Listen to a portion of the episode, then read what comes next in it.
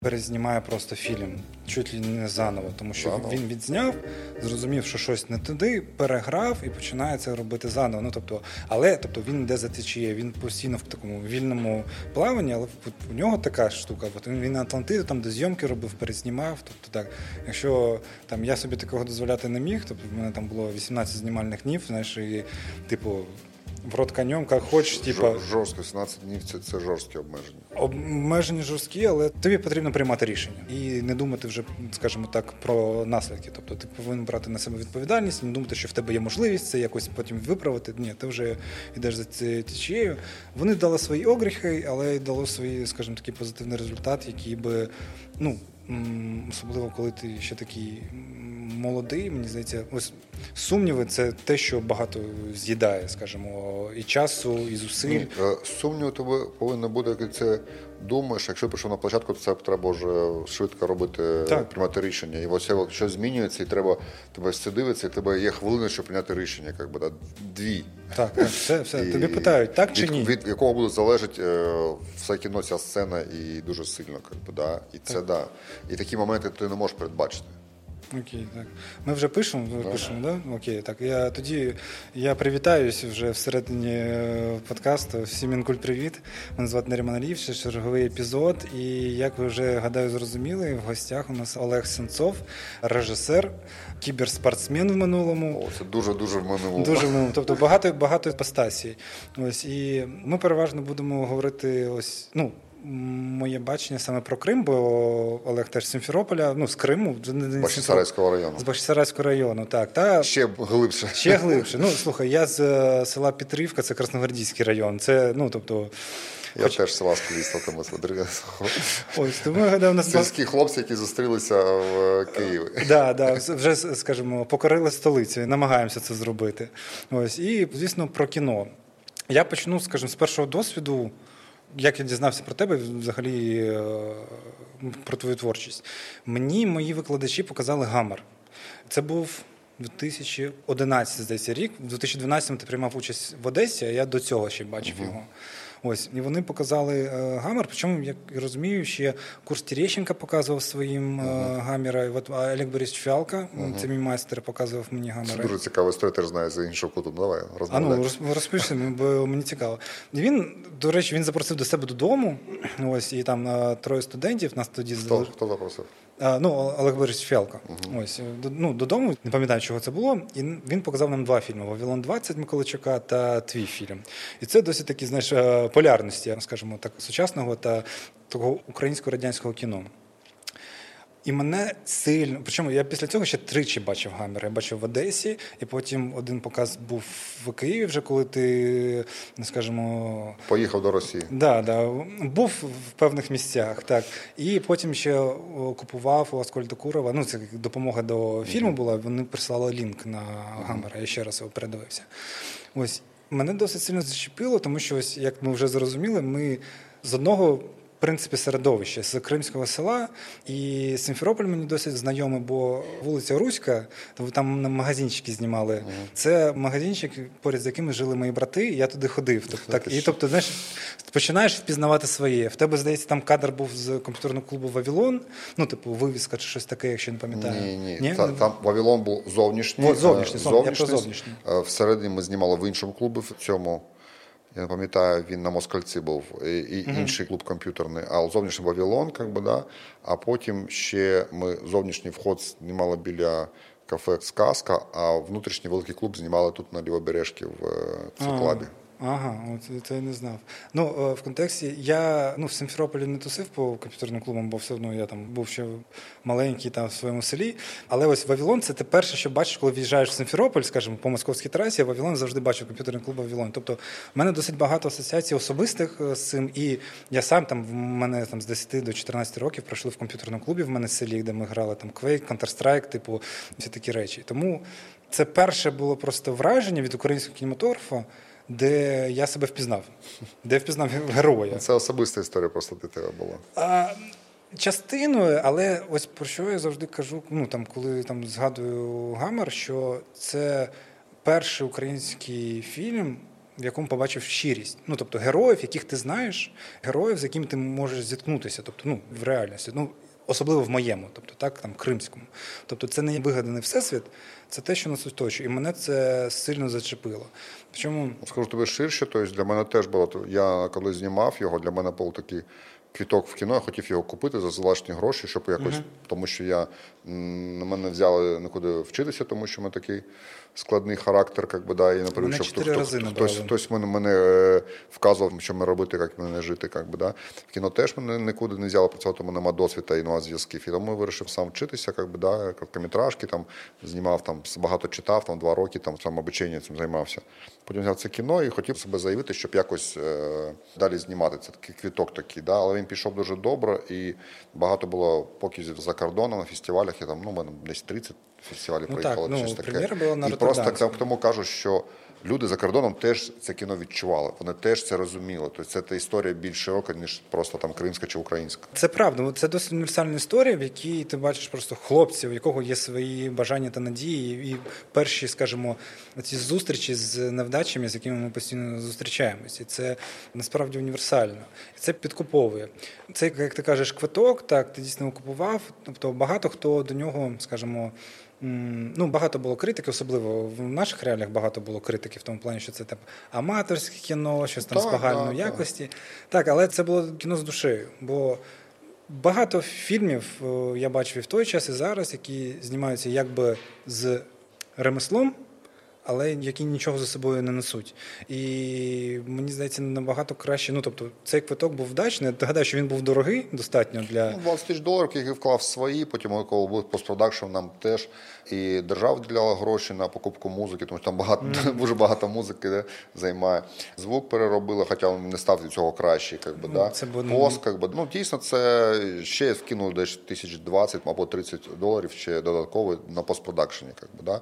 Десь він загалом 1050 вийшов. Да. Але сама производственна частина 20 тисяч доларів, да. ми особисто гроші. Да.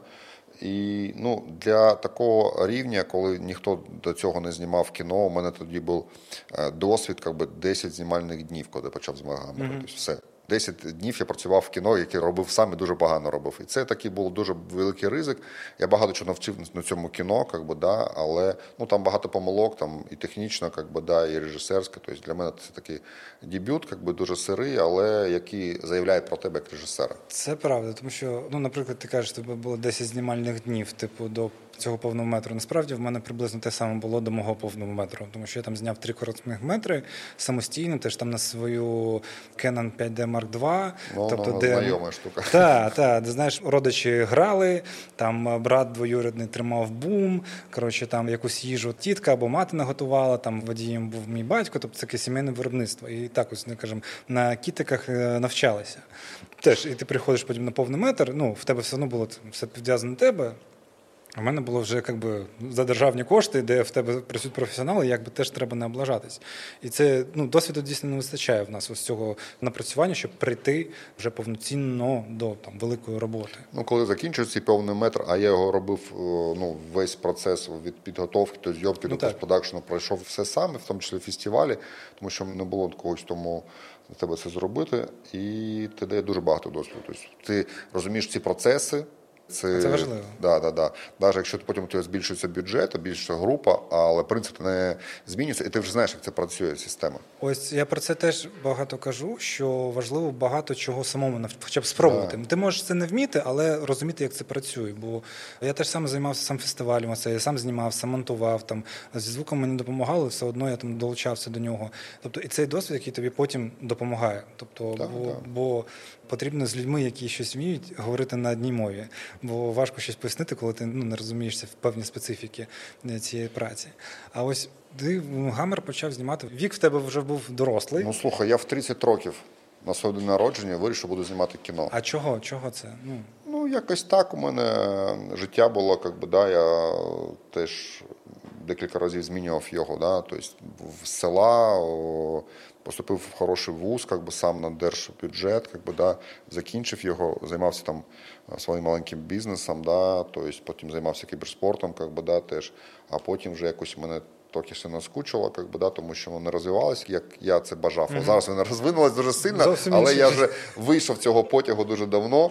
Мене більш стало цікаве кіно, тому що це я постійно любив це з дитинства кіно, не тільки просто фільми, а як це робиться. Тобто ніколи не хотів мріяти, як би бути режисером або письменником, але просто мене якось було цікава е, кухня всередині, як працюють е, режисери, як актори, як ці знімальні моменти. Багато цьому цікавить, а мене теж, як би, да, і Потім став дивитися серйозне кіно, десь в років 27-28, почав дивитися Тарковського і якісь такі, ну, Бермана, Антоніоні, щось більш таке серйозне. До цього я дивився там радянське кіно, тому що дитинство було в Радянському Союзі, потім Голлівуд.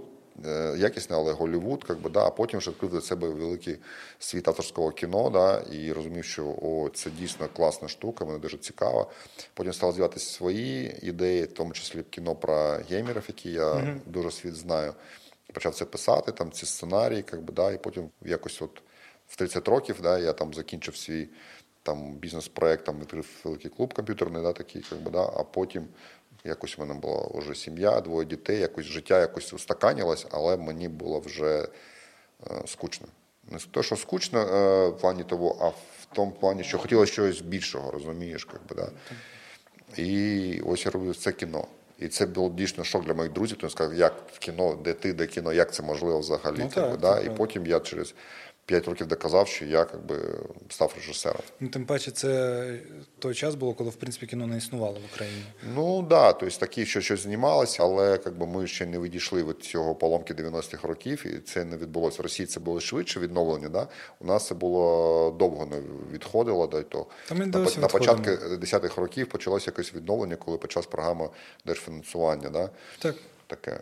І коли я зняв гамер і їздив по Європі, да, ми дивилися, откуда з України, вони знімають там кіно, тобто ми нічого про це не чули. А зараз пройшло 10 років, ну трохи менше, там 8, як Ну, так, да? так. І все, українські фільми на фестивалі класа. Ти був в Канах, отримав приз. Васанович був в Венеці, отримав приз. Я не отримав приз в Каннах, кон- на жаль. Хай пусть це другі конкурси, але це головні призи. Це дуже класно. як Ні, ну да, я приз не отримав, на жаль. що? Приз отримав? отримав, О, на жаль. Вибач, так. би. Ну, як би там ні, не ні, було, нормально. другий конкурс Кан це дуже класно, як би, да? І це фестивалі класу А, де ми постійно зараз присутні. Ну тобто Україна вже гравець на цьому ринку. Вже гравець, хай невеличкий, але гравець нас знає, сприймає з нами ролику продукцію. Це не проблема. Ми показуємо, що ми надійні партнери, що у нас досить якісне виробництво, яке Ні, якось в нас є потенціал, який ми можемо розвивати і приходити до, скажімо, цікавих результатів. Не Які... тільки в авторському кіно, Так. але і в більш такому глядацькому, тому що збори теж ростуть. Це правда. Тобто, скажімо, українському кіно багато закидують в тому плані, що воно не тієї якості, або ну якось щось не так, не так.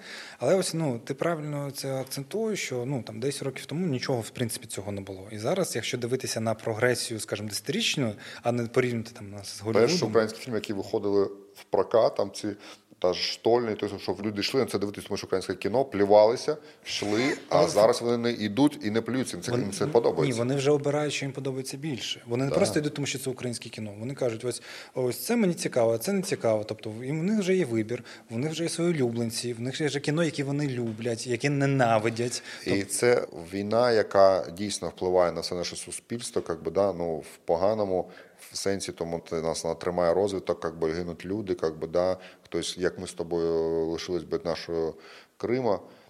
Але є речі, які впливають якось добре.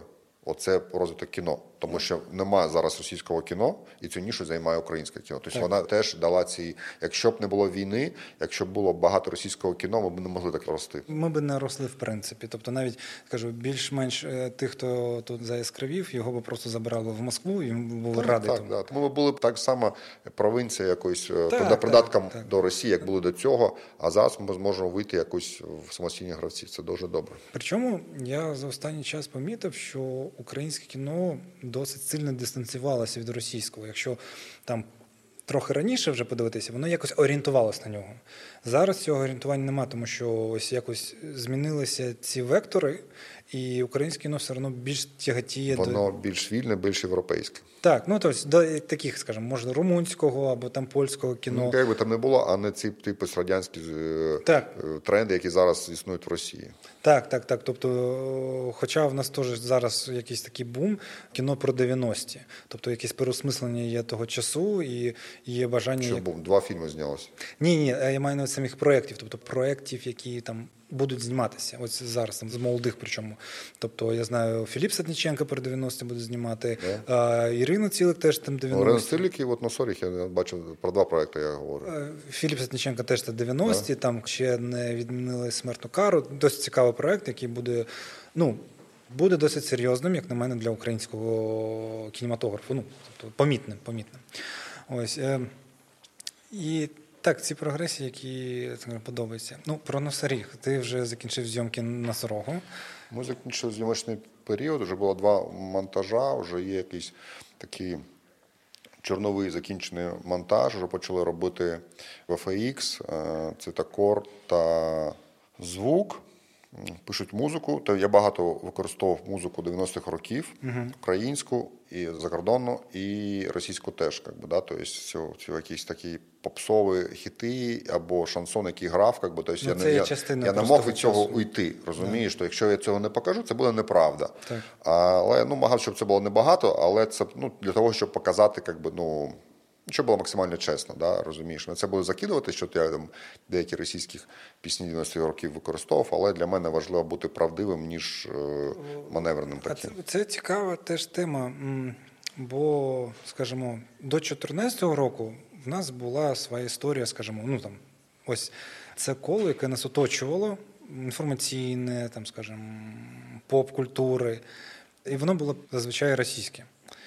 І після 14 все почало змінюватись. Але ж ось цього багажу, на якому ти виріс, не можна ж якось Да, да, розумієш, я теж шукав е, якісь е, хіти 90-х років. У мене ж не тільки 90-х, мене якраз початок 90-х років, 92-й, 94-й, у нас основна подія там. Це ж перша половина 90-х років. А там взагалі дуже мало, дуже мало українських фільмів. Ну просто ой, фільмів е, музики, таких якісне або якусь більш-менш відомою. Ну, відомо саме, яку слухали люди Да, ось да, на тому що якщо, якщо я включу, всі всі о, це Так, ж 90-х так, років, так, так. оце воно. А її майже нема. Так, Так, так, да? І це проблема, але ну, я пішов на це, для мене це було важливо, щоб це було максимально аутентично. Как би, да? Ну, зараз на цьому монтажу на Соріга виявилися деякі проблеми, і буде дозйомка одної сцени, перезйомка там ряду інших сцен.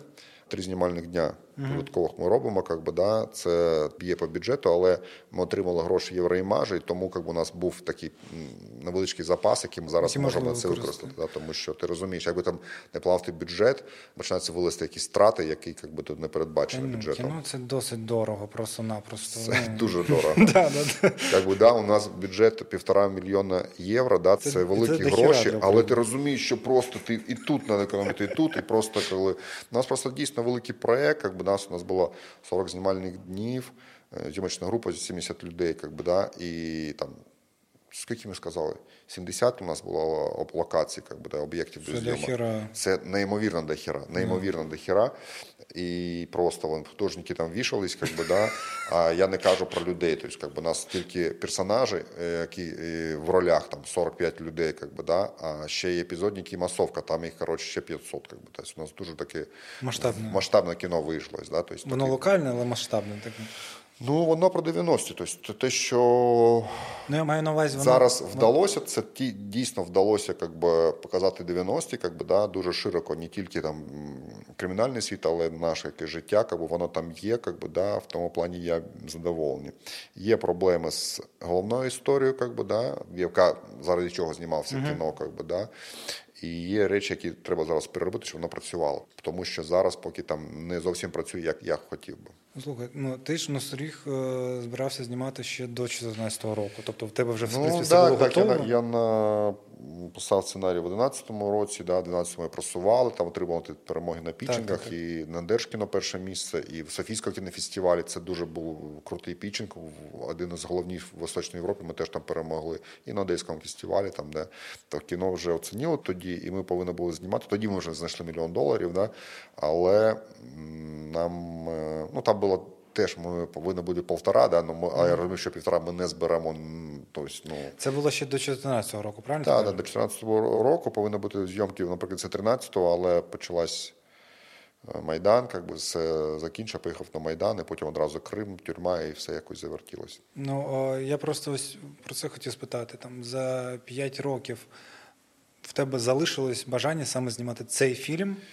Сам, Так. ну, тобто, Да, першим. е, Тому що в мене є ще один фільм написаний на волі. Так. Да, е, написані три сценарії в'язниці. Багато ще ідей, такі Ну, не більш маленькі, інформовані, але я їх зараз не розглядаю. У мене є зараз п'ять сценаріїв, один я зняв. Как би, да. Чотири інших вони більш складні. Розумієш? Я навіть не про це, я вибачте, переб'ю. А, Я маю на увазі, що е, ну я зараз по собі кажу. Я за два роки змінив три проекти. Ну тобто, які писав і які не дописав. І я собі не уявляю, щоб жити з проектом, ось ти з 11 року кажеш, там 9 років, бажати його знімати. Оце перегорання саме цього проекту. Ні, я такий людина дуже системна. Якщо щось я себе втямив в голову, то це неможливо туди вибити. Как би, да, тобто. І ну да, я на нього подивився. Спочатку мені казався, цей фільм дуже простий, такий порівняння із іншими, тому я хотів знімати його першим, тому що він більш простий в плані постановки режисури. Тобто інші речі більш м, складні. Мене, як для режисера, не перше за все не якісь такі масові сцени, а більш такі акторські такі і кіношні, как би, да. Але е, я коли почав його більш розробляти, как би, і почати знімати, я розумів, що це такий дуже теж складний проект, складна історія, как би, хоча зовнішня вона дуже проста. Как би. Ну, як на мене, кіно в принципі складається з е, великої кількості простих рішень. Тобто кіно, ось я теж ось там читав книгу, я з цим досить сильно погоджуюсь, що в кіно ти повинен спрощувати, тобто знаходити вихіди, але як тільки ти починаєш, скажімо, завертати, тобто, значить, ти не знаєш, до чого ти йдеш. Ти просто намагаєшся якось здивувати глядача, ти намагаєшся все підвищувати градус, втрачаючи цю якусь, Ну, скажімо, режисура зерно. це набор простих конкретних рішень, які приводять до складного ефекту і образу результату, розумієш? Так, Яке ну, кіно. Ось це, ми згоден. Ось тому і для мене не буває типу ось там зовнішнього простого кіно або там не знаю простого сюжету. Є погане кіно, є хороше кіно. Так, Ось ну тому мене так само, тому коли я їздив на постати на курси, как би, да, мене казали, я чи не сів на цей стілець, мені така прямо комісія. Кіно якого жанру хочете знімати? Я говорю, хороше кіно. Такого нема. Як нема? Я ж, я ж, я ж бачив, би. і почалося. Ви нічого не розумієте, і те пішло, поїхало. Бо, я бачив як погану драму, так і хорошу драму, скажімо так. Да? Як і хорошу комедію, так і погану комедію. Тому а, жанр ніяк не визначає якості фільму. Жанр це тільки визначає якісь рамки, в яких він, він створений. Тому я теж не люблю якось цю е, стигматизацію робити кіно. Тобто є кіно, для мене воно, незважаючи про що воно, як зроблено, де зроблено, на якій мові. Тобто воно або працює, або не працює. Тобто і за цим критерієм я хочу визначатись і намагаюся визначатись, коли там дивлюся кіно. Так, так? Бо в нас теж таке, знаєш, типу, нам потрібні багато комедій. Там, так? Комедії продаються, комедії там. це. Ну, це, ну, це добре, але. Нам потрібно багато хороших фільмів різних. Так, нам потрібно просто багато хорошого кіно, і не обов'язково це комедії. Хороші комедії це круто, так, але в тому плані, що це різноманітність, без різноманітності пропадає якість. Коли, ну тобто, якщо там ми будемо випускати, наприклад, 40 комедій в рік. З них буде просто 38 плохих комедій, і дві, може, хороших. Ось і все. Але все одно це буде погане кіно. І в цьому плані я погоджуюсь. Так, е, а якесь оце переосмислення за там 5 ці роки відбулося на Соріга? Ні, ні, це такий заморожений був проект, який как би, я достав з банки, би, да, і майже нічого не змінив там в сценарії, хоча я був в в'язниці, у мене є там досвід. Я до цього ну, трохи знав кримінальний світ і світ е, тюреми, тому мені було якось так проще бути в в'язниці. І з людьми спілкуватись, как би, да. я з різними людьми просто спілкуюсь как би, завжди, і для мене це не проблема була. Е, Але це різні світи. Епоха 90-х, бандитізм це одно, а сучасна тюремна історія російська це інше. Как би, да? тобто, і якісь речі просто я краще зрозумів, как би, да? на практично на своїй шкурі, как би, да? але на кіно це так ну, не вплинуло сильно. А чим відрізняється цей, скажімо, світ там 90-х? Бо ну, всі його досить знають, знаєш, стереотипно. І розуміння його Ну, це, це інший світ, розумієш? Ці бандюки, майже всі вони були спортсмени, как би, майже всі вони були не сиділи та ніколи. Вони ці поняття вони якось приміняли как би, до себе, але не жили по, по ним. Как би, да? Тобто вони стріляли цих воров в законі, как би, да, і воювали з ними. І старий кримінальний світ він був такий, не такий впливов 90-ті, який був до нього і став після, розумієш? Как би, да? А у в'язницях завжди ці кримінальні закони панували старі, как би, коли от бандюкани з 90-х років з бригад за свого життя веселого попадали в в'язницю, їм потрібно було жити по цим старим канонам, розумієш? Как би, да? І це два з трохи інших світів. Ну і вони працюючі. Тобто, це Вони співпрацювали тоді в 90-ті роки, тому, маю тому що вони з'явилися нове явище, а воно з'явилось і пішло, розумієш, как би, да? А цей світ він трохи мутував теж, але він продовжує жити. Тобто кримінальний світ це паралельний світ, який живе поруч зі мною, з нами, з тобою. Тут в Києві теж є цей кримінальний світ України, теж хтось е, вважає себе більш кримінальним, хтось менш, как би, але це вплив дуже сильний, как би, люди живуть цим життям, как би, продовжують. Я просто про те, на минулому подкасті ми трохи зачепили криміналітет, але я тобі поясню, в якому контексті. Е, Я їхав в таксі, і таксіст десь через півгодини поїздки, причому з нічого, почав спілкування фразою «Тільки криміналітет наведет порядок в этом городі. Ні, ну, Е, Ні, я, я маю на увазі. до чого? Люди травмовані радіошансоном. Звісно, за звісно. Ну, тобто, як я розумію, там у нього були буремні 90-ті, але з чим я там, скажімо так, можу погодитись. Я, блядь, такий вже тут апологет криміналітету, ну, такий на словах. В контексті там є закони, які працюють, ну тобто там, які ти не можеш переступити або обігнути. Тобто, о, Да, ні. В тому-то всі весь і прикол, що вони є, Так. але їх використовують на свою користь ті, хто сильніше. І закон один: хто сильніше, ти прав. Розумієш? Я це бачив в в'язниці, коли от є закони, вони простий уклад, как би, да, там є якісь прості написані правила, там 10, 12, 15, і вони вка. І їх треба соблюдати. Люди, якісь там е, загружені за цим в'язницею, ці лагерями, повинні за цим дивитись. Я не дуже багато був в цих, е, де панує криміналітет, тому що мене держали, де панують актив, як козли, как би, і мусора, как би, да, що всі по розпорядку, і там как би, шахліва справа, і за застегну пуговицю ти йдеш до ШИЗО. А, але проїжджав міста, де панує криміналітет, і спілкувався з людьми, які там как би, все.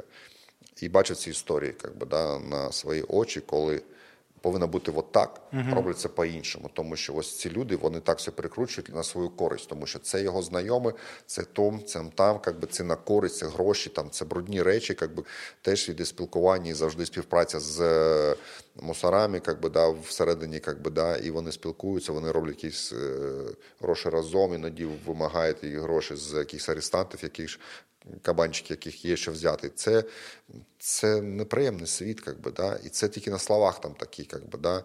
братство, равенство, да? Ну, але його не існує. це Те ж саме в 90 роки. Я це теж показував в кіно, тобто, тому що я на цій тематиці дуже всередині, і там хто розуміється, там є деякі розмов, якщо людина якось. Ну, не зв'язана з цим світом, вони ну, зрозуміють в общих чертях, що відбувається, але як людина розуміється на цих питаннях, вона більш глибоко ну, відчує ці деталі теж несправедливості. Це варто уваги, скажу так, бо ми... Я не знаю. Для мене там нічого цікавого немає. Я, Я не- це кіно, тому що я поважаю там кримінальний світ, це цікаве, как би, да. Ну, мене цікава історія, розумієш, Так, нашого звісно. життя, как би, це життя моєго героя, про якого я знімав, как би, як це вплинуло. І це ж герой, це є прототип для себе героя, який я зняв, как би, мій товариш дуже давній, який пройшов певні речі, був певного руху, скажімо так. Але він туди відійшов, как би, да, а якісь е, його якості і сюжетні моменти я взяв це кіно, тому що життя людини воно не сюжетне, розумієш, воно не працює по драматургії. Тобто ти не можеш знімати тому проблема всіх байопіків, тому що вони не дуже цікаві, тому що життя, в житті немає якоїсь драматургії. Тому ти береш щось від життя, щось від себе і народжуєш щось інше. Как би, да? Образ, який живе по драматургічним законам, який не схожий ні на тебе, ні на прототипа, ні якусь іншу людину, тому що він цікавий. Герой повинен бути особистим, таким, якого не було до цього. Тобто я не знімав кіно про хорошого бандита, я не знімав кіно про якогось героя, який там Даніла Бодров приходить і такий весь в білому, как би.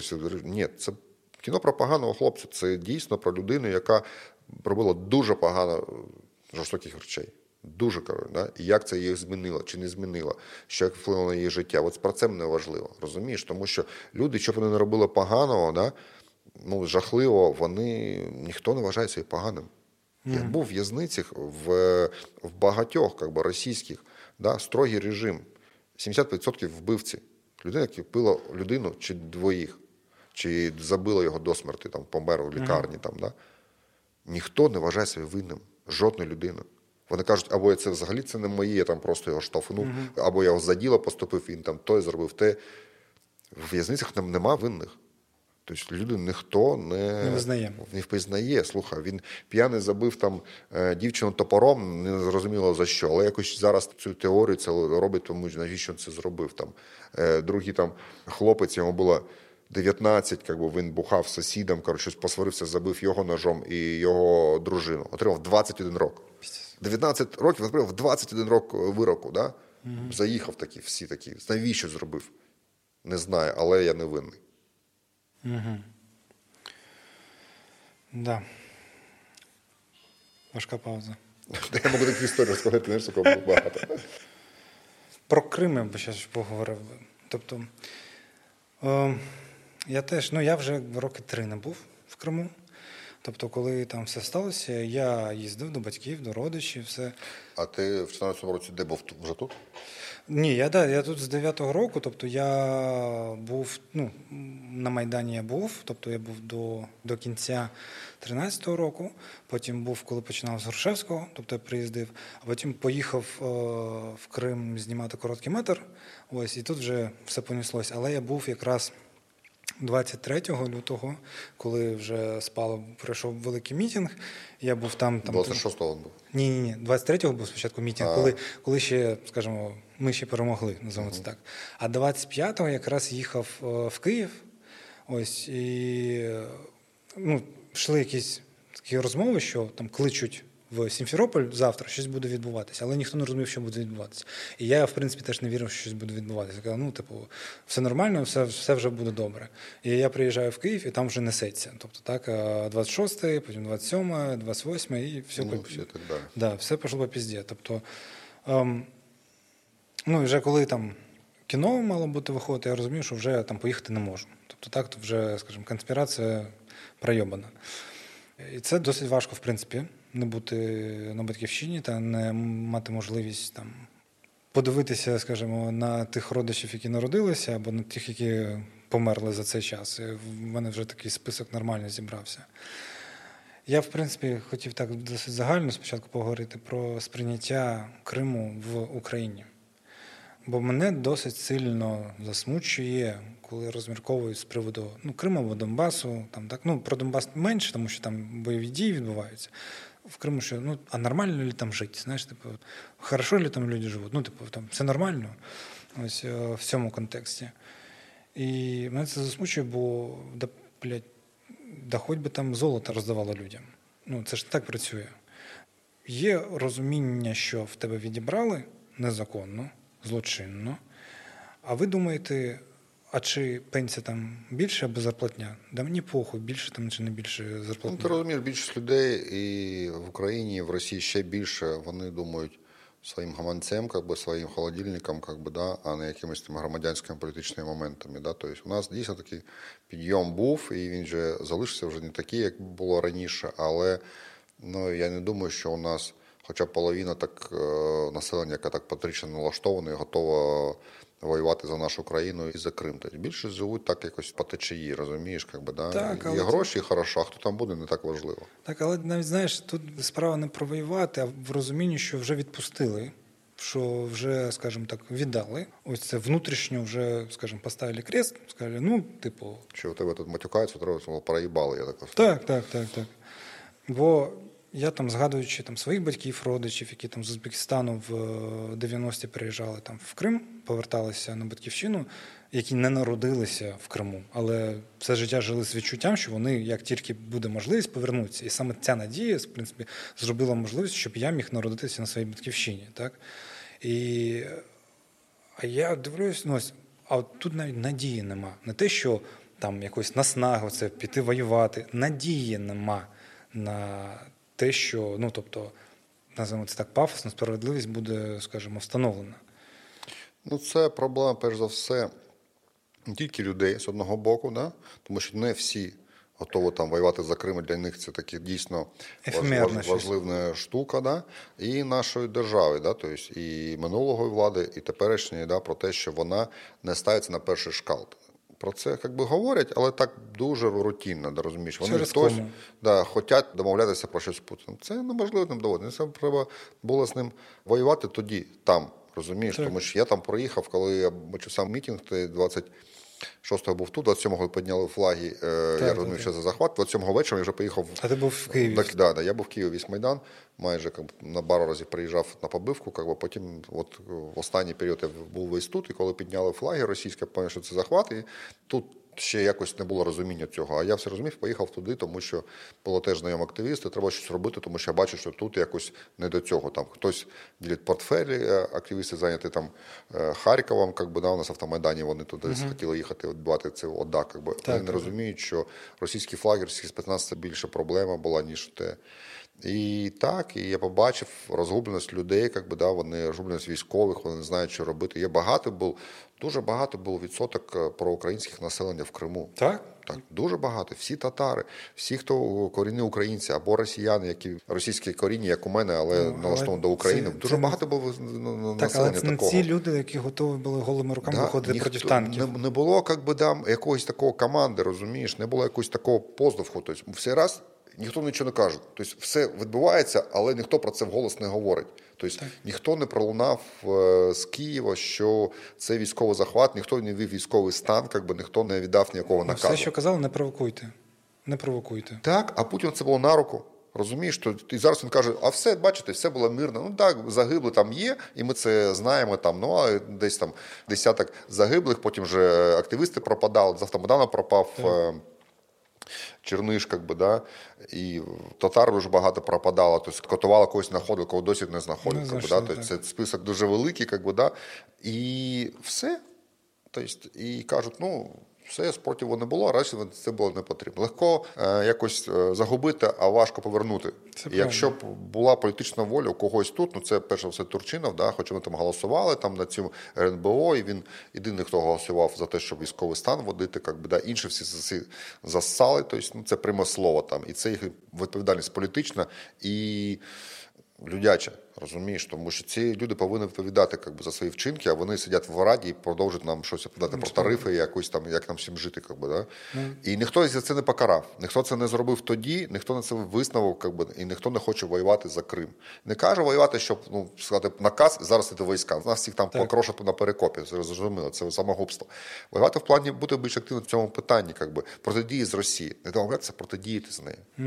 Ніхто це не робить, якби би, да. Тоді, да, якщо був наказ, і це можливо буде по-іншому. Ми, ми загубили Крим, тобто там було все вирішено 27 числа. Але е, історія спротиву, розумієш, вона б давала нам право на претензії ці. Розумієш? А вся історія спротиву це татарський митінг. Ну там більше були татари, були е, ультраси, були проукраїнські активісти, але більше було татар 26 Так. е, лютого. І Ну, все, вся наша історія спротиву, розумієш? Ось, ось е, це так. Ось ну 26 лютого. Тобто всі забувають про 26 лютого насправді. Знаєш, типу, всі навіть в Україні. В тому плані, що коли ще можливо було, скажімо так, більш-менш мирно, тобто витиснути. Витиснули, тобто було більше людей, які готові були, вони витиснули. Але коли з'явилися танки, коли з'явилися військові, Та ні, слухайте, це з'явилося вже одразу, як би, розумієш, там вже почалося одразу, і там треба було прийняти рішення в перший день, як би, да, і 27-го оголошувати військовий стан, і все, що є, туди йти на перекоп. Ні, я, я трохи про інше, тому що ну тобто багато хто закидають кримським татарам, наприклад, да, які були такі найвидніші на той момент, що ось а хулі ви нічого не зробили. Типу, А знаєш, ніхто не знав, що буде через день, розумієш? навіть- 26-го ніхто не знав, що буде 27-го, розумієш? Е, Ні, це так. Я про інше. Тобто, ну я як все життя живучи в Криму, і ось розуміючи трохи логіку, я розумію, тобто в Криму особливо, як в газетах писали, тобто, знаєш, хтось когось вбив, там, да, тобто, якась смерть. Але коли це робив кримський татарин, убив кого-то. Тобто ніхто не писав русський убив Всі Шукала там націоналізму, да, і е, всі, я ж це пам'ятаю, теж була національна загроза кримських Так, татари, так. сепаратизм, от, от вони захочуть там, до Турції, как би, і тому у нас стояв два батальйони Беркуту. Да, хуярна стояла. У всіх один був, а у нас було два. Так. В Перевальному і в Сімферополі. Так, вони два базувалися, тому що вони чекали как би, цей момент відтуда. А потім вияснили, що проблема буде в Росії, наш головний ворог, та татари головний союзник України. Ось таке життя. Як би так, але ну знаючи, кажу, по своєму відчуттю, що якщо б там кримські татари почали б, наприклад, стріляти, наприклад, так? Зразу вороги Так, було б жорстко. все, пізда. да. Ну тобто, в нас нас би Для розпові- пропаганди це все було в 44-й рік після Так. цього, по-перше. Нас би тут би хуїсосили, що от із-за вас ви почали стріляти, і тому ми не домовились. Та, і тому нас там почали. Так, і там би роз'їбали. Вони могли приєднатися, але вони не могли бути Не могли самостійно. е, самостійно це зробити. То будуть наслідки дуже погані. Ти, ти в цьому дуже прав. Я про це ну, з тобою дуже згоден. Це проблема керівників держави. Хто у нас був головнокомандуючий, хто у нас був ВО президента? Да, у нього не було можливості ввести військовий стан самотужки через е, того, що проголосувала РНБО. Ну, в нас не було, в принципі, влади нормальної. Тобто, це так, було вони така. прийшли два дні тому, Так. как би, і взагалі ще нічого не розуміло. Так вони- Але це вони, в принципі, охуєлі, що вони прийшли Якщо владі. ти пішов на цю посаду, якщо ти сів в це крісло, как би, да, це ти перша е, людина в державі зараз, навіть якщо ти ІО, це Так. перша людина. Ти приймаєш рішення. І інші, как би, навколо тебе, там, не тільки один Турчинов. Я ж не кажу, що от проблема в Тур- в Турчинову. Ні, ні, ні, не в Турчинову. Тобто він один голосував, але він мог зробити більше, поставити це політичне своє життя на кон, как би, а інші поруч з ним. Хто прийшов після Майдану? Це хто ці люди? Тобто вони не з Майдану, це люди корис- використали цей Майдан. Ну, навіть так, вони охуєлі самі, що прийшли до влади. Ну, розумієш, Для них це було вже а, Да, класно, да. і вони готові були віддати. Як більшовики прийшли в 17-му році, готові дати Фінляндію, Польщу. Да, вони ж одразу відпустили вже всі республіки РФСР, Так. вклав всі. В'язниця народів вільний, всі відійшли. Україна зробила свій УНР, как би, да. всі Туркестан відійшов, как би, да. е, була Кубанська, Кримська, как би, Закавказькі, Кавказькі, Так, как би, Прибалти відійшли, как би, одразу, как би, фіни пішли поляки. Потім вони трохи прийшли до себе, как би, да, почали все це повертати. Тобто вони тільки не змогли Прибалтику повернути, повернули пізніше в 40-х Так, так, роках. По Польщі отримали по зубам і могли повернути, как би, да. Фінляндію захотіли повернути в 39-му році, а інших всіх вони поработили. І все. Те ж саме тут, розумієш? Тобто вони розуміють, що краще щось віддати, щоб, просто не- цю владу щоб не- втримати. щоб не це люди не державницькі, це люди, які про свій політичний власний інтерес дбають. І, на жаль, я ні після 14-го року, ні от до 21-го я не бачу там жодної людини, яка б дбала про е, державу.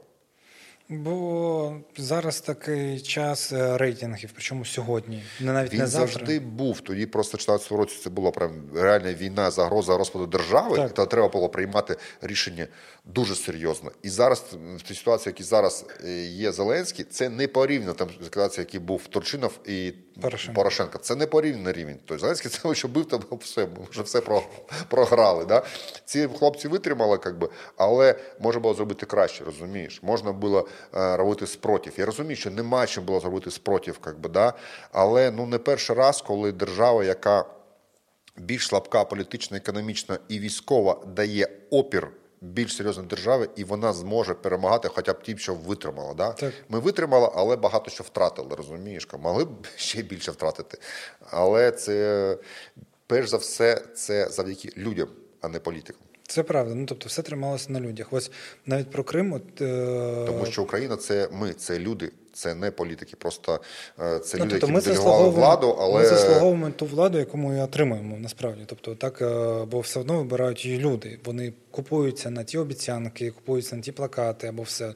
Тобто ніхто за нас це не робить. І навіть якщо ти не голосував за того президента, там, якого обрали, все одно ти розділяєш цю відповідальність. Ти не можеш відійти, скажімо, в сторону і сказати, я не знаю, це не мій президент, це якийсь інший, мій інший. Там. Ну, Ні, у нас немає іншого президента. Немає у нас іншого. У нас є зараз. один президент. Ти, ну, ти не можеш його не визнавати, бо ну, тобто, Від нього ти, багато що залежить, тому тому ні, або ти громадянин країни, жити або ти ні. Жити в житті, що зараз у нас інший президент, це якось ну Ну так, це інша реальність якась. Знаєш, така, всесвіт DC, я не Марвел, розумію, блядь. Ось, е, е, там тепер теж саме Крим. Тобто для мене ще ось е, політична воля, про яку ми казали, щоб здати спротив. В чому для мене проблема в Криму ще була? Ось чому кримські татари виглядали більш такими активними? Там в Криму, тому що в нас була централізована досить все. В нас був Меджліс, який не визнаний був тоді, чуть ли не аля там терористична організація, яка підриває там, да, там, скажімо, спокій в Криму. Але в нас було централізовано. Меджліс давав команду, і люди такі: Окей, якщо нам треба зібрати, ми збираємося. Це перше, а по-друге, історична пам'ять. Ні, це так, але маю на тобто в нас була можливість навколо чого о, об'єднуватись. Тобто, так? Татари завжди були дуже дружні один з одного, тому що це процес виживання, розумієш? Так. Да? А ось там за 30 років, ну, не 25, скільки там було років незалежності, українського цього централізованого не було. Тобто, ну, от ти, наприклад, в Криму, навколо кого об'єднуватись? Там українських там, да, там не було навколо кого об'єднуватись. Тобто, Ну, там був е, рух, е, якого було альянс з Меджлісом, как би це так, але був в них не було цього впливу. Пілунський був батя. Пілунський, ну Пілунський крутий чувак, я його поважаю досить сильно. Тобто, ну Але це були такі очагові такі моменти, как би, да, які тобто, України там майже не було. В цьому була проблема. Там були проукраїнські люди, але які не знали навколо кого об'єднуватись. Навіть якщо там давати спротив там всередині, ось там е, на місцевому рівні, тобто українці, вони ж е, там проукраїнські люди, там є росіяни, українці, вони або доєдналися якось до кримських татар, або якось так от е, нечислено робили якісь свої хаотичні акції. Тобто у них не було у цього централізованого, чого не вистачало. Хоча ти справ в 100%, що багато було людей, які були Дуже багато. Дуже. Так. Ми робили марші, це е, і автопробіг ми робили, как би, да, і робили марші до цього. Е, 9 до- березня. Да, да, да, 9 березня До- ми пройшли в центром, так. Ми пройшли центром з українськими флагами. Нас було 2000 людей. Как би. Це дуже, дуже багато. Навколо всі це вже раша поють, а ми йдемо з українськими флагами, співаємо. Це дуже було круто, как би, да? і людей було багато, вони не боялись. Да? Ну. І були хлопці, как би, да, які готові були щось робити, але не було наказу, как би, і все якось воно так потрохи зійшло как би, на нівець нікуди. Потім було ці вибори, ці вже Росія офіційно е, вважала, що вона тут, как би, да, і може все це робити, как би, ну, на, хай на свої криві референдум, свої криві законодавства, але на щось обґрунтовано. До 16 березня взагалі це була Так. так, пустота. как би, да. Це, скажімо, те, що зараз там відбувається в Росії, в Білорусі, наприклад, так, такі супротиви. І люди, для мене це, в принципі, я не досить люблю там е, саме долучатися до контексту російського, але він нас оточує досить сильно. І мене досить сильно розважило, що люди, типу, такі, їбать, у Путіна дворець. Я такий, ніхуя собі, невже? А ви думали, він в квартирі трьохкімнатній живе, блядь, чи що? Типу, ну, якісь такі речі. Відкрили Такі... очі деякому людям. Да. Ну так, навіть е, це коли Медведєва міняли на Путіна знову. Там е, є там знайома подруга моєї матері. А мать їй говорила, ну ви ти дура, блядь, типу, ну, прийде Путін. Говорить, ні, вони обидва підуть на вибори. І, типу, кого народ обере, той і буде президентом. Типу, знаєш? Тобто така наївність якась. І, Відсоток людей в Росії, які отак от думають, досі дуже великий. Вел- так, великий. І просто як мені оця полярність, як це трохи не зрозуміло в тому плані. Я там е, слухаю всяких ребят, особливо там зі стендапу, всяка така, така штука.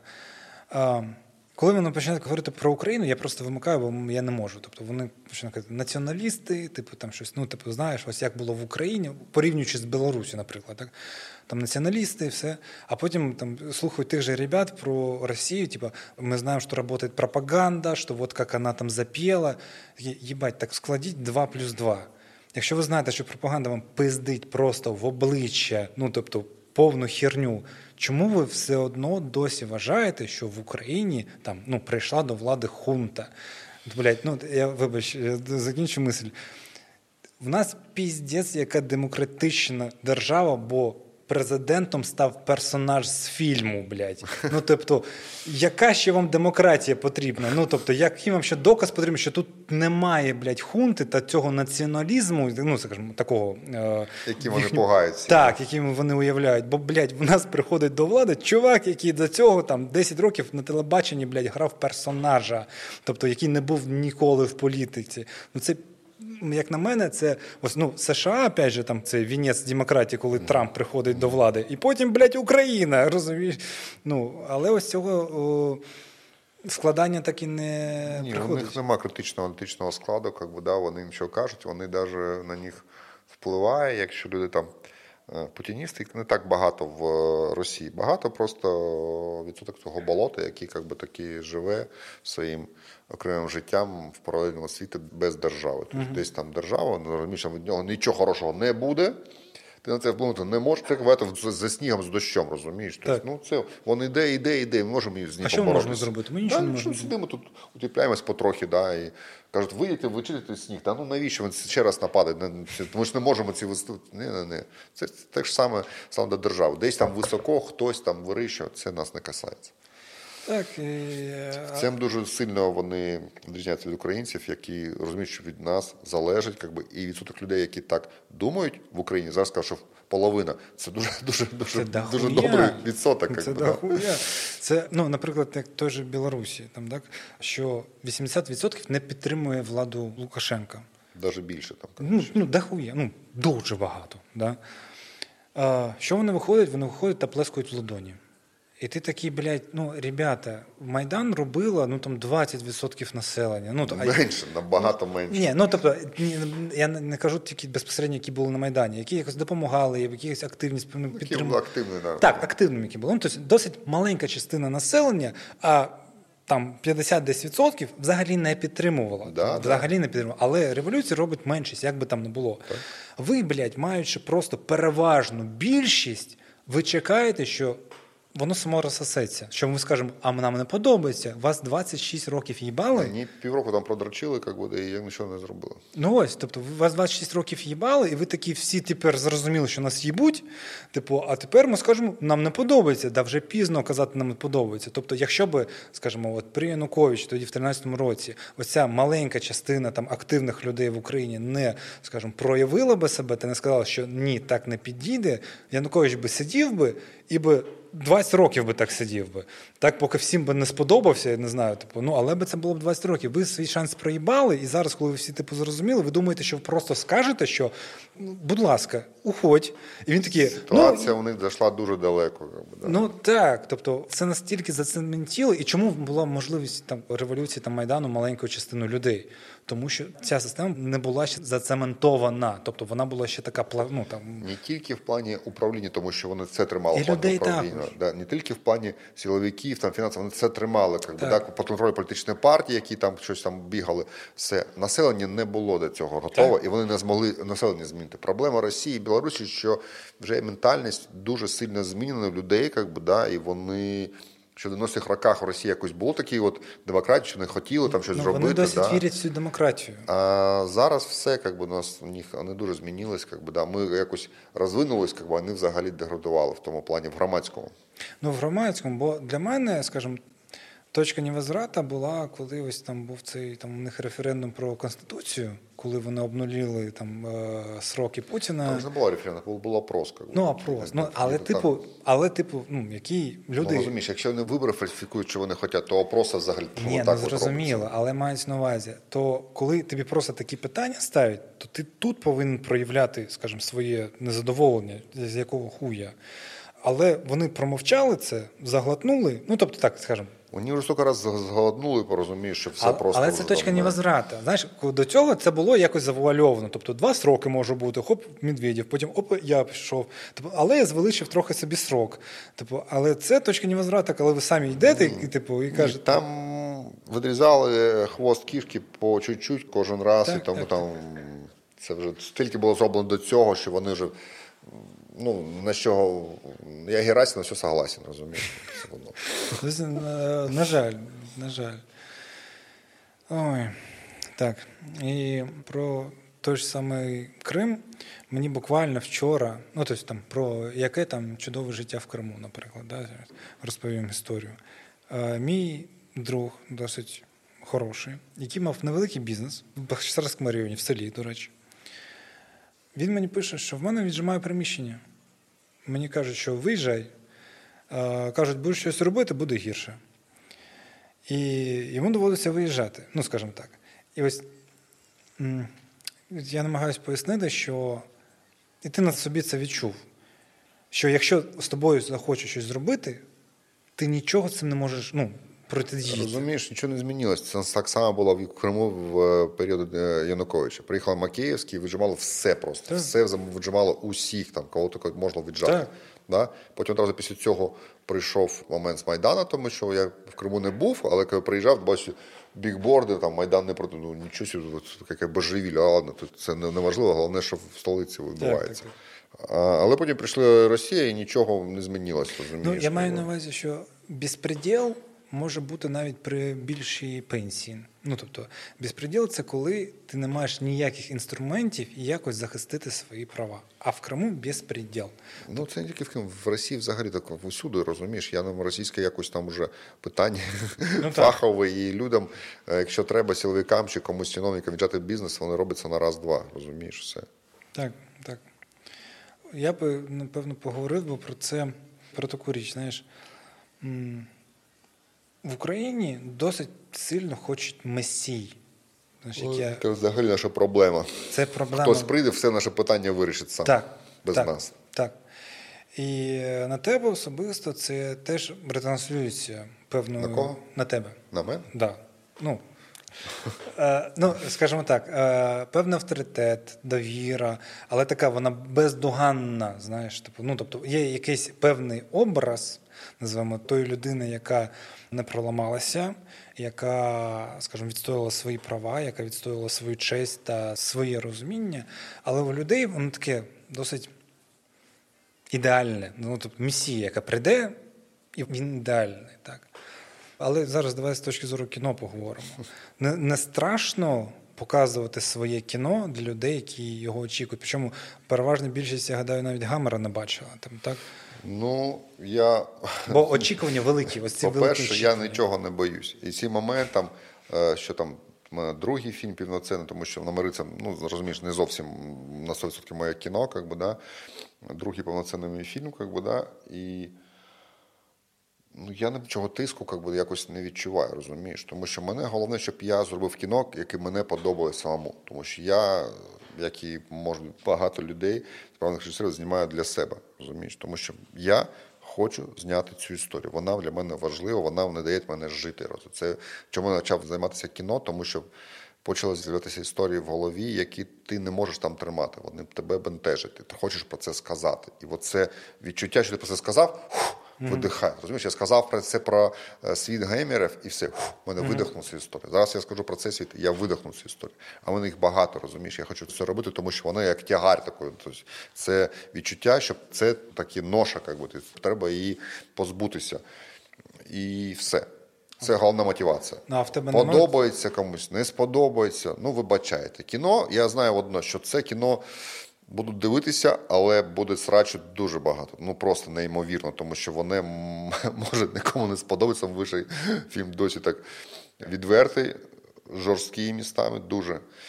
І який, ну, він так задумався від обратного, розумієш? Тобто там в кіно, яке викликає деякі відчуття дуже такі противоречиві, в тому числі і до героя.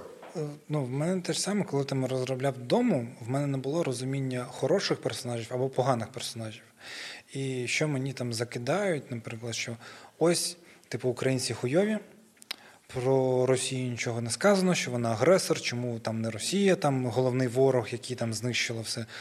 А, блядь, ну тобто, знаєш, в мене історія про конкретних людей, у яких є конкретна ситуація, і вони в цих конкретних ситуаціях діють. І причому мої головні герої, вони теж не хороші і не погані. Тобто у кожного є свої, скажімо так.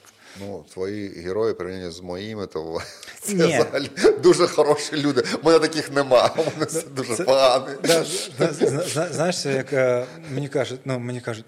Дуже грустне кіно, дуже грустне кіно. Говорю, блядь, ви ще погані дороги ворожбіт не бачили? Типу, Да, я, я ще не бачив, але багато, багато чув. Ні, чому у тебе дуже хороша історія, мені дуже сподобалося. Був вже тут на прем'єрі. Тут Так, тоді, ми там і по- да. ну, как би Да, познайомились. познайомились, да. І ну слушай, це дуже хороша історія, дуже класно знята.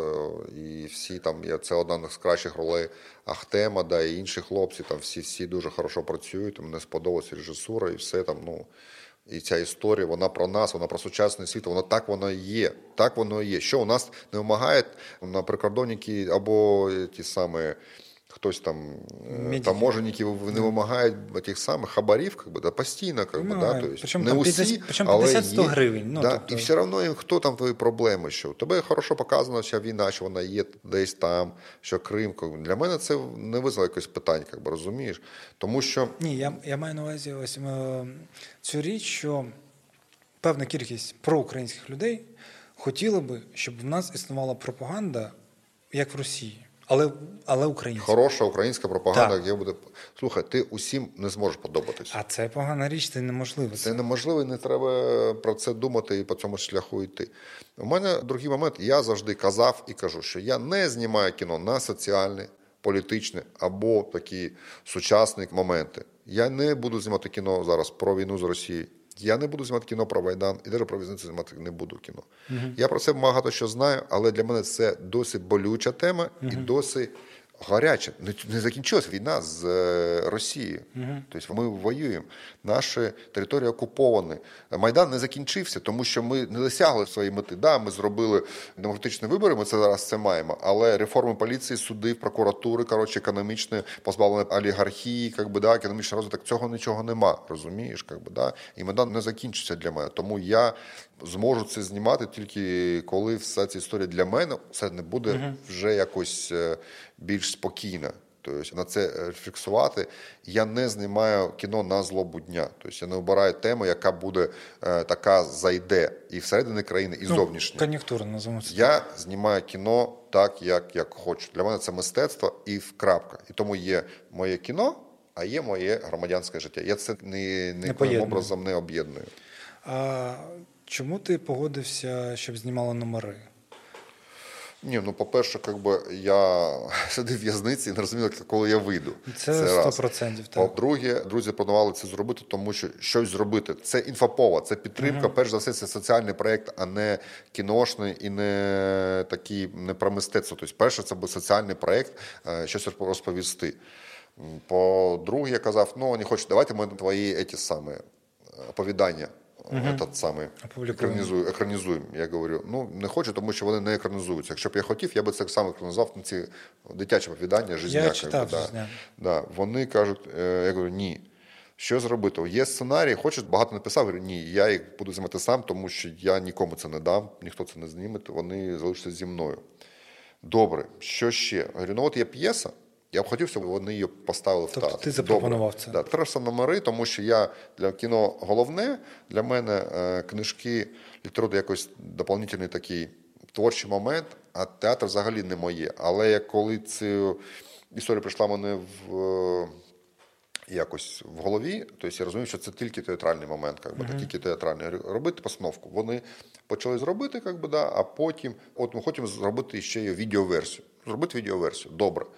А потім от, от, а ми хочемо робити окрему версію, давати окремо. Как би. І от постійно от з цього історії постановки воно вийшло как би, в кінопостановку за рік цих перемовин. Але як би там не було, я дуже радий, що цей проект Відбувся. відбувся, как би, да, що він вийшов. Да, дійсно, не так, як я би хотів, цьому він вийшов, якби відбувся. Ну, це і неможливо. А, але как би, да, ці більш-менш такі схожі на те, що як себе уявляв, тому що я дуже жорстко цю Кирил Шувалов как би, зі мною на зв'язку був, і він робив художку, як, як я хотів. Вона така, як, як треба. Даже е, на зв'язку була кастинг-директор е, Анастасія Чорна, яка, знімалася в Гамері, яка працювала на першому носорогу, на номерах і зараз на, працювала на другому носорогі, тому що там теж була підготовка. Ми зробили цю підготовку, але не зняли. Це носорог 1, зараз носорог 2. Е, Так і назвати от треба Вона дуже «Носорог добре 2». мене знає, і тому вона зробила кастинг, як я хотів, і це дуже хороші актори. Как би, да? І все. І ну, я дуже вдячний всім, хто цю участь брав, і цей проект, який дійсно повинен був підтримати для мене, і він мене дійсно підтримав. Тому що коли була підготовка до зйомки, я голодував, і це було для мене дуже важливо, що мене є що робити, є для чого жити, є для чого заповнити свій день, тому що це голодовка це дуже довго і це виснажливо, перш за все, не фізично, а психологічно. Я не можу з цим сперечатись. Ну, я казав, як я познайомився з твоєю творчістю, тобто так це мені показували. Чому ми завжди були десь поряд, називаємо це так, так десь ось в около круга. Ну, ми ж в одному, как би, такому Так, всесвіті живемо. Так, так, але ніколи не зустрічалися. Перше, Ну, я трохи лиш, бачиш цього е, кінозвіста більш старшого покоління. Так, трохи трохи старше. Що це так. Так, коли, коли навчався, ти вже знімав кіно. Ось. Е, перша від тебе звістка була.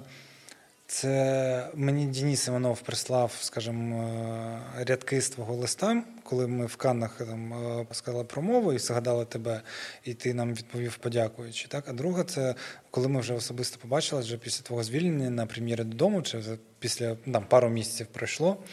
І це було теж забавно, тому що я стояв зі своєю е, піар-директоркою, він каже: підійди до Олега, познайомся. Такий, та блядь, як я підійду. Типу, і ми стоїмо, сперечаємося, а ти стоїш ну, в метрах трьох. Я такий, їбать, я не знаю, що вам сказати. А, а, а вона така, блядь, іди, іди познайомся, мені потрібна фотографія. Яка нахуй фотографія? І Чогось всі да, бояться і... Олега Сенцова. Ні, ні, ну, і, і, ти, і ти сам підходиш, і ти сказав... Це твоє кіно, там, як там треба було познайомитися. Да, ні, ну, да, ти сам підходиш і, типу, привітався, і ти сказав таку фразу. Я посмотрю кино, но если будет плохо, я ничего не напишу. Если будет хорошо, я что-то напишу. Наче щось від тебе, скажімо, потребувало було якусь хвалу, скажімо так. І я тобі тоді сказав таку фразу, що те, що ми тоді ще були нові, хоча ми другий раз бачимося, я просто прийшов на ти. Ладно, е, я вам кажу, те, що ви серед нас сьогодні, це вже для нас велика, скажімо так, вдячність та радість. І це правда так. Бо про, скажімо, політв'язнів я би поговорив, бо зараз багато людей, скажімо, українців, які перебувають у в'язницях як на російській території, як на території, скажімо, окупованих там на Донбасі чи в Криму. І комусь пощастило більше з увагою до них, комусь менше. І це, як на мене, велика проблема. Бо когось ми виділяємо, когось ми, скажімо, так. Це несправедливо, не? Так. Бо кожен з тих, хто, скажімо так, перебуває, причому більшість з цих людей перебуває просто тому, що вони ну, не погодилися зрадити свою державу. Так? І вся певна нерівномірність і намагатися вибрати якісь хедлайнери, знаєш, за яких ми боремось. Я от, я не знаю, що з цим робити. Бо кожен з людей, які можуть, ну, я пам'ятаю, ну, коли ти потрапив до в'язниці, якраз такий е, галас почала підіймати кіноспільнота, яка мала якісь хоч зв'язки з телебаченням, з усім. Тобто вона могла підіймати цю тему і розповідати. Хоча, давай будемо відвертим, тобто скажімо, таким видатним українським кінематографістом ти не був на той Ні, час. просто так? мене мене знало просто багато людей особисто. Я був так. депутатом хорошого. Це, хорошого, це солідарність. Да, да, це, це солідарність. Ні, ні, да. Так, так. І в тебе було це представництво у вигляді, вперше за все, кіносельмінути, яке підтримувалося і потім, скажімо, мало свій розвиток. У кримських татар багатьох є, скажімо, ця підтримка в вигляді меджелісу або татарських активістів, які говорять про цю проблему а у багатьох немає. І, блін, як робити так, щоб було розуміння, що немає якогось більш важливого в'язня і менш важливого в'язня, так? що кожен в'язень має, скажімо так, рівномірну безмежну ціну. Ось для мене це питання. Ну, слухай, для мене це взагалі одне з головних питань мого життя, і поки остання українська людина знаходиться в цьому полоні, якби я не перестану про це говорити, цим займатися. Через тиждень після виходу вже поїхав за кордон, якби спілкуватися про наших політв'язнів. Да? Mm-hmm. Тобто, і до кожної нагоди, якщо в мене є можливість, я про це говорю. Да?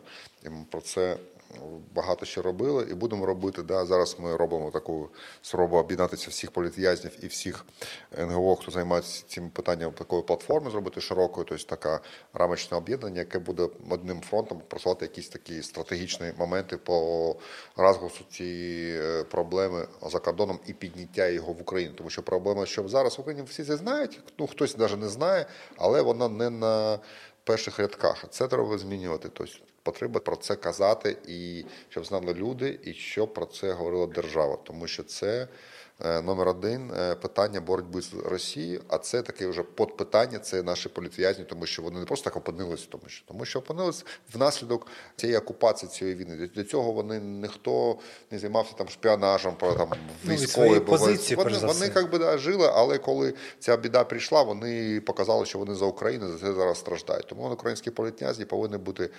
Звільнений, про це ми говоримо. Коли про стратегію там особистих прізвищ, я про це завжди казав, коли ще був там, і коли я розумів, що про мене говорять більше, ніж про інші, я казав, це неправильно, це неправильно, це треба говорити і що. А люди, коли займалися, казали, ну розумію, що людей багато, когось треба виділяти. Плюс ти сам такий яркий, там постійно щось говориш, постійно якісь там сам якісь даєш інфоповоди там і якось так уже склалося, розумієш. Тобто я теж був, як ти правильно сказав, невідомий. Я і зараз там не дуже відомий як режисер. Я, я відомий як режисер, який був у в'язниці, а який зняв класне Так. кіно. Це для мене теж якась проблема, але я з роками це вирішу. Я гадаю, так, багато людей подивилося там гамер е, вже після того, як ти потрапив Да, до да, да. І це правда, але це мене не бентежить. Якби це просто є можливість для мене. Якби я її користуюсь, щоб показати, що я не просто чувак, який випадково був в кіно в'язниці. Я був в кіно, тому що я хочу знімати, я можу знімати. Я це вам зараз продемонструю. Але зараз ми теж про це говоримо. Якби да, як говорити, ми кажемо про те 112 людей, які зараз знаходяться у в'язницях Росії, і людей, якісь на Донбасі. Їх дуже важко порахувати, тому що не Так. дають оркікам якось можливість туди потрапити комусь. Щоб зрозуміти, хто там є, Моніторинг організацій, навіть світових. Але завжди людям заходять особисті історії. Розумієш? Тобто, коли просто кажуть, що 12 людей, нічого не кажуть. А коли кажуть, а ось когось кримськотатарин, у кого 5 дітей, от у них на троїх 15 дітей, це зовсім інша історія, розумієш? Как би, да? Коли розмовляють как би, про Валіка Виговського, який вже 4 роки влазить в ШИЗО, якого там уже е, болі в спині, тому що ШИЗО це підвал, как би, да? це дуже сиро і холодно, і там знаходитись навіть два тижні дуже приємно. Я там провів багато тижнів, але це не роки, розумієш, как би, да? і це забирає просто здоров'я. Як- Як кажуть, у нас ну, в в'язницях е, бетон забирає как би, твоє здоров'я. Це правда. Це правда, і треба ці історії особисто розповідати, розумієш? Тоді є взаємодія, люди підключаються під це, розумієш? Але треба казати особисті історії, але от таких історій у нас 114 можемо розказувати дуже довго.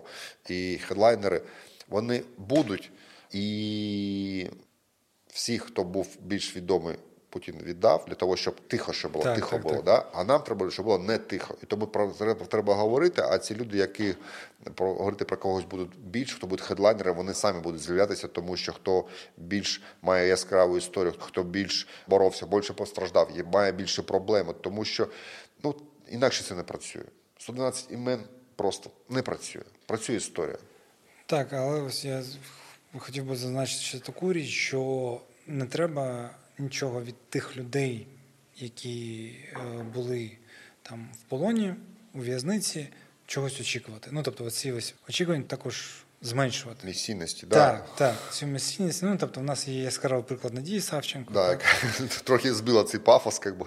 Так, і Це дуже е, добре. Це добре, так. Я гадаю, це добре, щоб е, перестали такі ставити критерії будь-яким людям. Це для нас дійсно так дуже вплинуло, тому що на нас всіх дивиться так косо, а такі як Надя буде. По-перше, по-друге, це коли ми були там, і коли ця історія десь произойшла, і це побачили і всередині країни, і за кордоном, якось дуже впав інтерес до цього питання. Ну навіщо їх звільняти, якщо вони такі роблять речі? Ні, не те, що ні, звільняти потрібно, Ні, але в контексті це не був пік такий, Так, а потім був спад, не тільки через те, що звільнити головного в'язня в той Так, момент, але і просто якось пішло от і півроку і рік такі розчарування.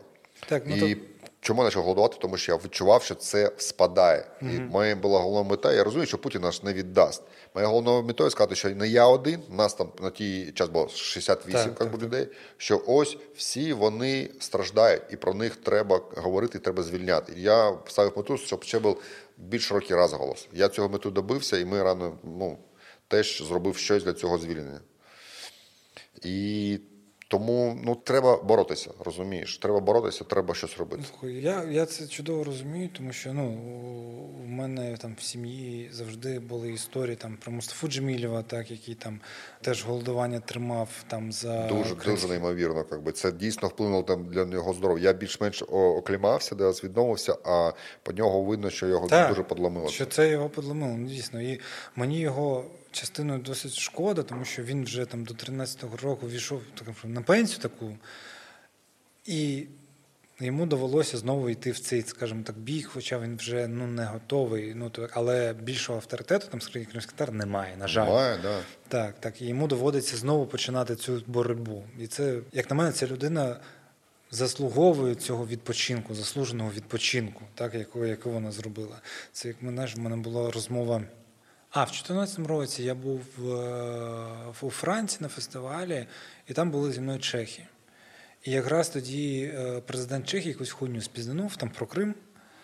І ми з ними спілкувалися. Я казав: ви знаєте, що ось там кримський татарин просидів три роки за те, що вийшов в 68-му року проти віддання військ в Чехословакію. Так?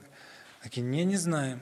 Я кажу, а ну так, тобто він вийшов, коли ви там нічого не знаєте, він вийшов для того, щоб відстоювати, як скажемо, ваше право на своє існування. Тобто, і такі історії дійсно важливо розповідати, бо не знають їх. Їх не знають, їх забувають. На жаль, історична пам'ять не дуже довга, не тільки в Україні, в Європі теж. Був і в Чехії, і в Словакії. І в Словакії це ще більше. Настрій такий проросійський дуже великий. Я був в шоці від цього, що да, вплив Росії там дуже великий. Бо люди, які приходять, там можуть заплатити. Знаєш, ось це працює. Так, це не тільки політики, це, Це це, це, і люди теж. Тобто вони впливають, як би, да, це навіть більш в Словакії, ніж в Чехії. Ну, Чехія більш якось важлива для них, але ну, зараз Словакії произошла перезагрузка влади. Це дуже добре, тому що вони позбавилися всіх цих проросійських покидьків, і зараз потрохи відновлюються. Да? А в Чехії ще не до кінця.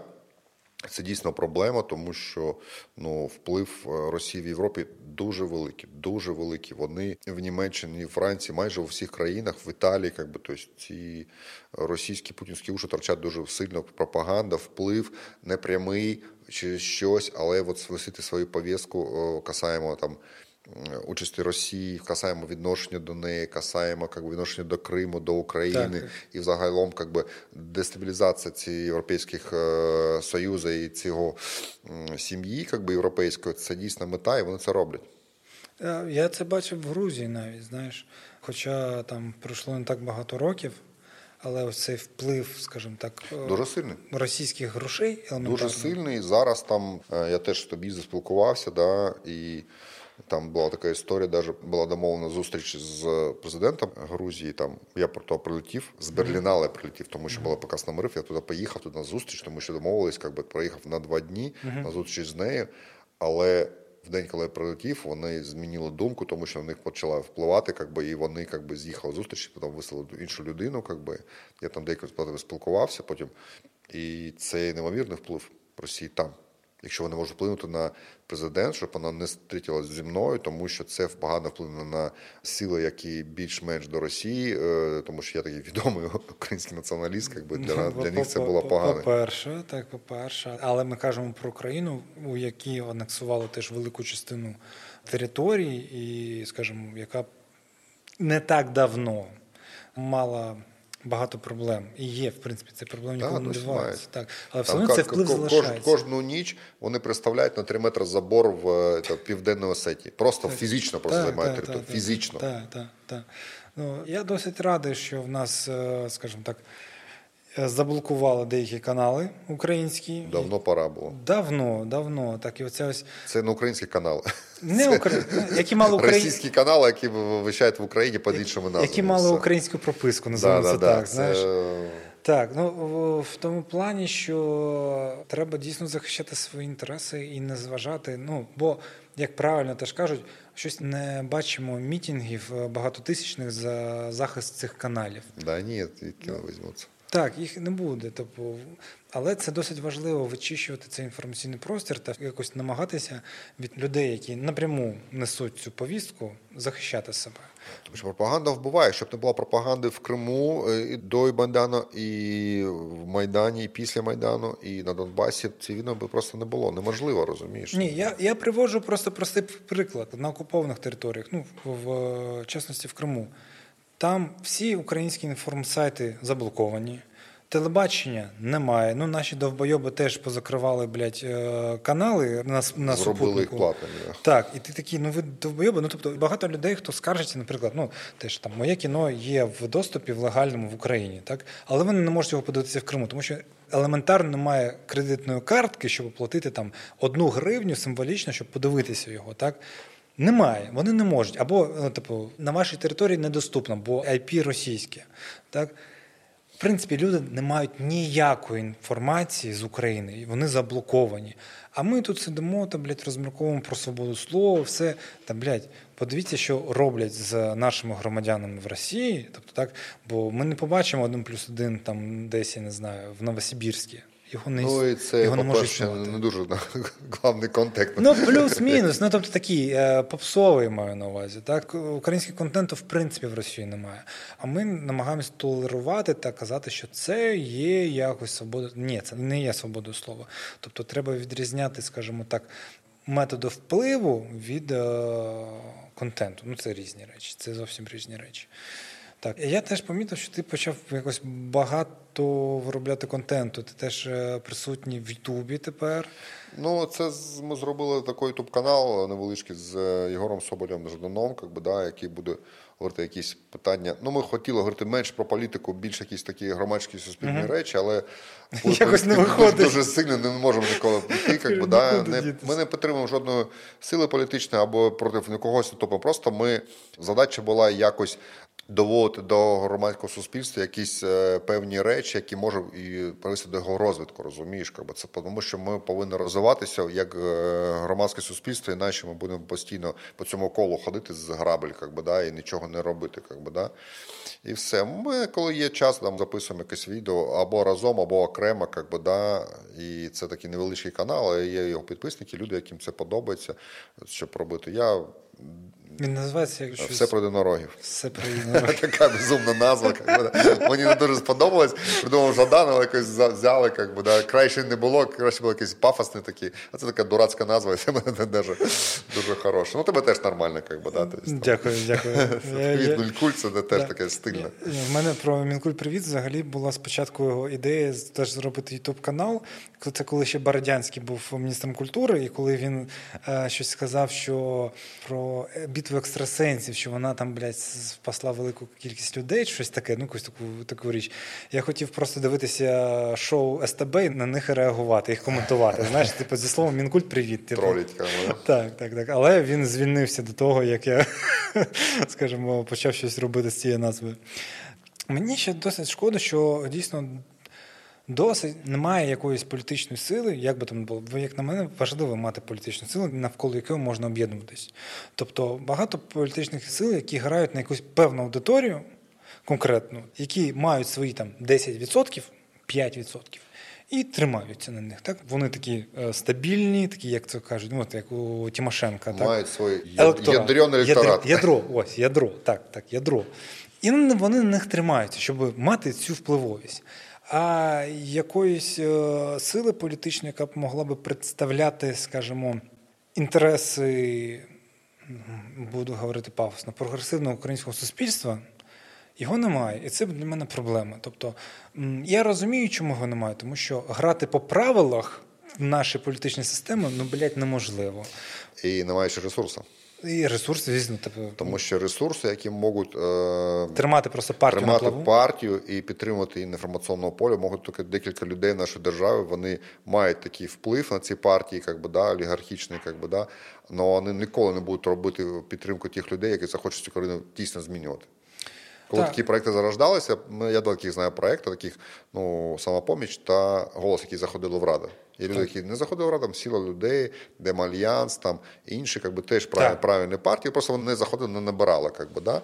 Це дійсно видно людей, які не зафаршмачені, які дійсно хочуть все зробити, але навіть е, їх об'єднання разом, якби, де вони не дає якусь там перевагу, яке зробить цей тренд зламає. Це проблема, тому що ну я теж я та людина, яка голосувала за голос на парламентських та на місцевих виборах, і я їх підтримую в контексті.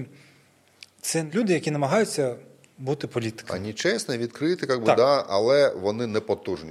Ось. Тобто, якось нема можливості бути потужними політиками в Україні, граючи по правилах. Тобто я підтримав Демальянс ще в 2014 році. Не тільки по правилам грає, це одна проблема, а інша, що наше суспільство хоче цього, Але коли ця сила з'являється, вони не хочуть її підтримати, тому що вона Вони перші запитають, а звідки вони взяли гроші? Хтось їм дав?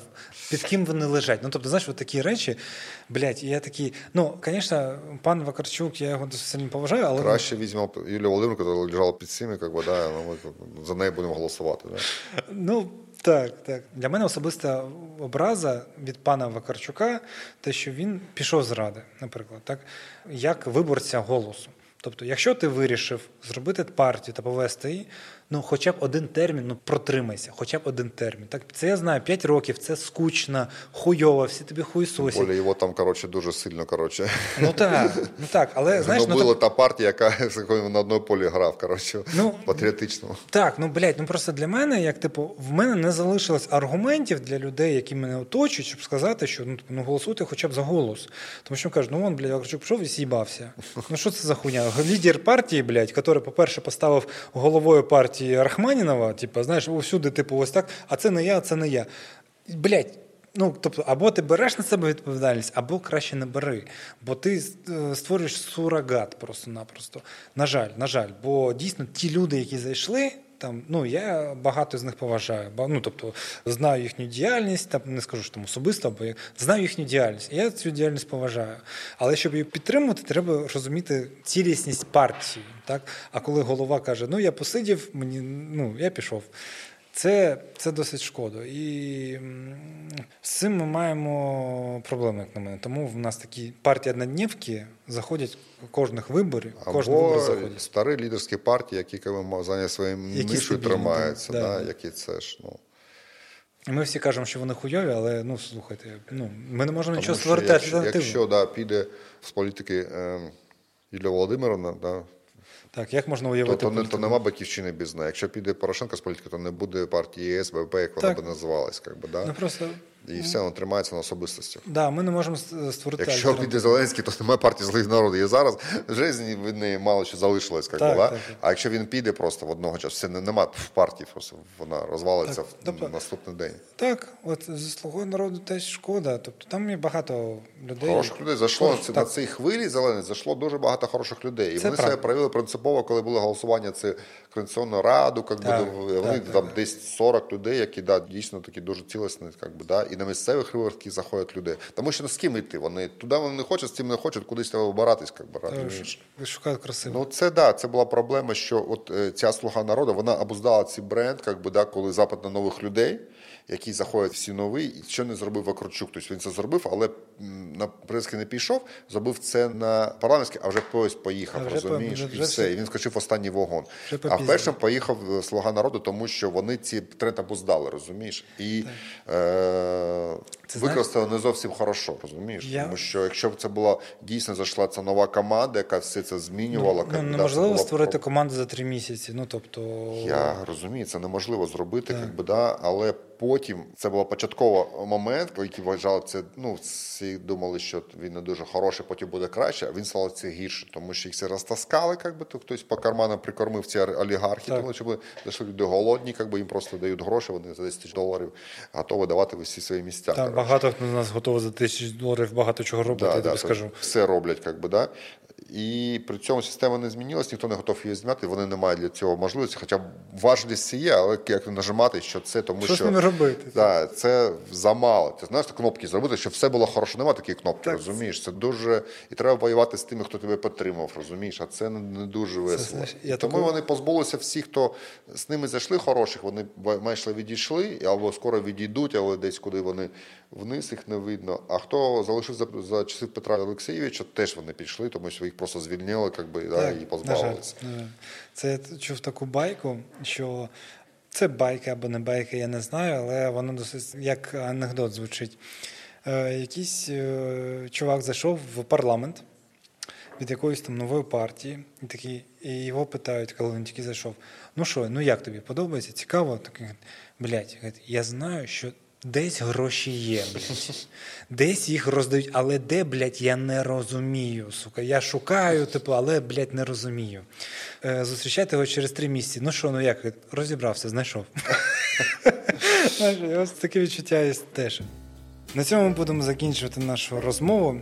Дякую, Олег, що завітав до нас, що поспілкувався. І всім дякую, хто нас слухав. До речі, привітайте Олега з народженням третьої дитини, доньки. Дуже дякую. Дякую за цікаву розмову, дякую за поздоровлення. Да. Хай щастить. Так, дякую вам. Підписуйтесь на Мінкульт Привіт.